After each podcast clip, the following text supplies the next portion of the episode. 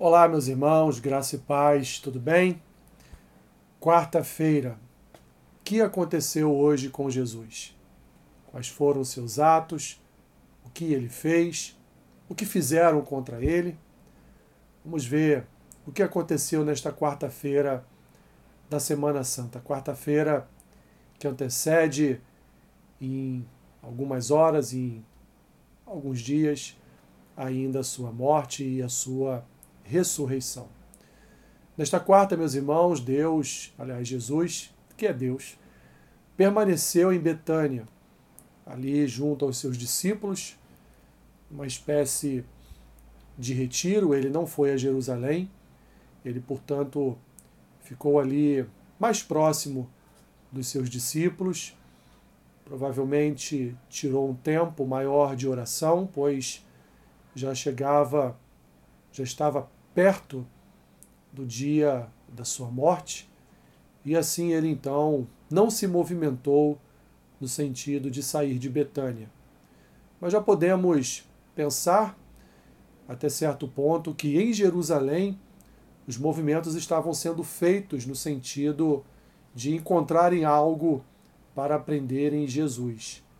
Tanto os religiosos como os da própria população que já estavam ali sendo contaminados pelos talvez pelos mercadores, por aqueles que tiveram os seus negócios desfeitos por Cristo lá no templo.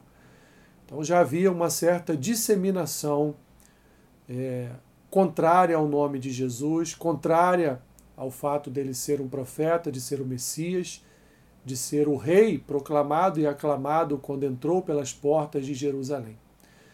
Então já havia já havia um, uma, uma certa, um certo ambiente desfavorável a Cristo em, em Jerusalém. Mas o que aconteceu em Betânia?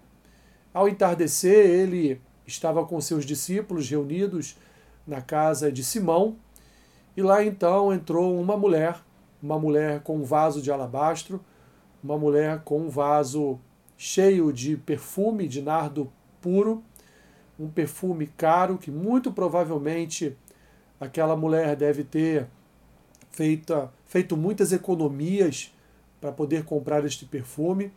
E ela quebra aquele vaso e derrama daquele perfume sobre a cabeça de Jesus, sobre os cabelos do Senhor. Assim nos conta o texto em Marcos, capítulo 14, a partir do versículo 3. Essa mulher foi extremamente ali criticada por alguns discípulos de Jesus e disseram que aquele perfume poderia ser vendido e o lucro daquela venda ser dado aos pobres. Jesus então ele demonstra claramente que se agradou do que a mulher fez, porque a mulher deu a ele tudo o que possuía. A mulher, ela manifestou o seu amor ao Senhor e não só isso.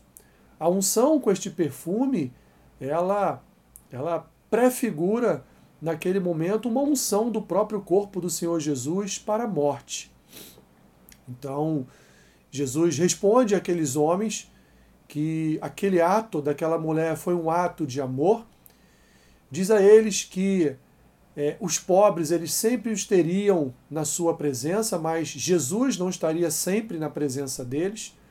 Portanto, o ato daquela mulher foi um ato agradável a Jesus, foi um ato um ato de amor, foi um ato de cuidado, foi um ato de preparação para a sua morte.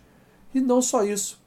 O próprio Senhor Jesus vai proclamar que onde quer que o evangelho ou que a palavra fosse pregada, que a história desta mulher seria contada do seu amor, da sua devoção e da entrega de tudo que ela possuía, representado naquele perfume caríssimo derramado sobre a cabeça do Senhor Jesus.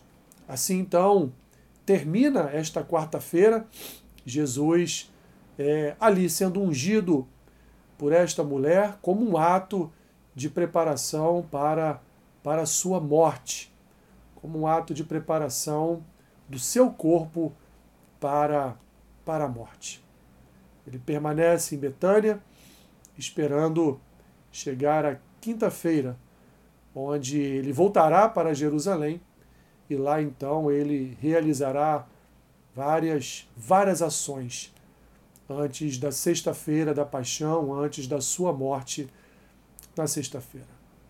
Que Deus te abençoe rica e abundantemente. Amém.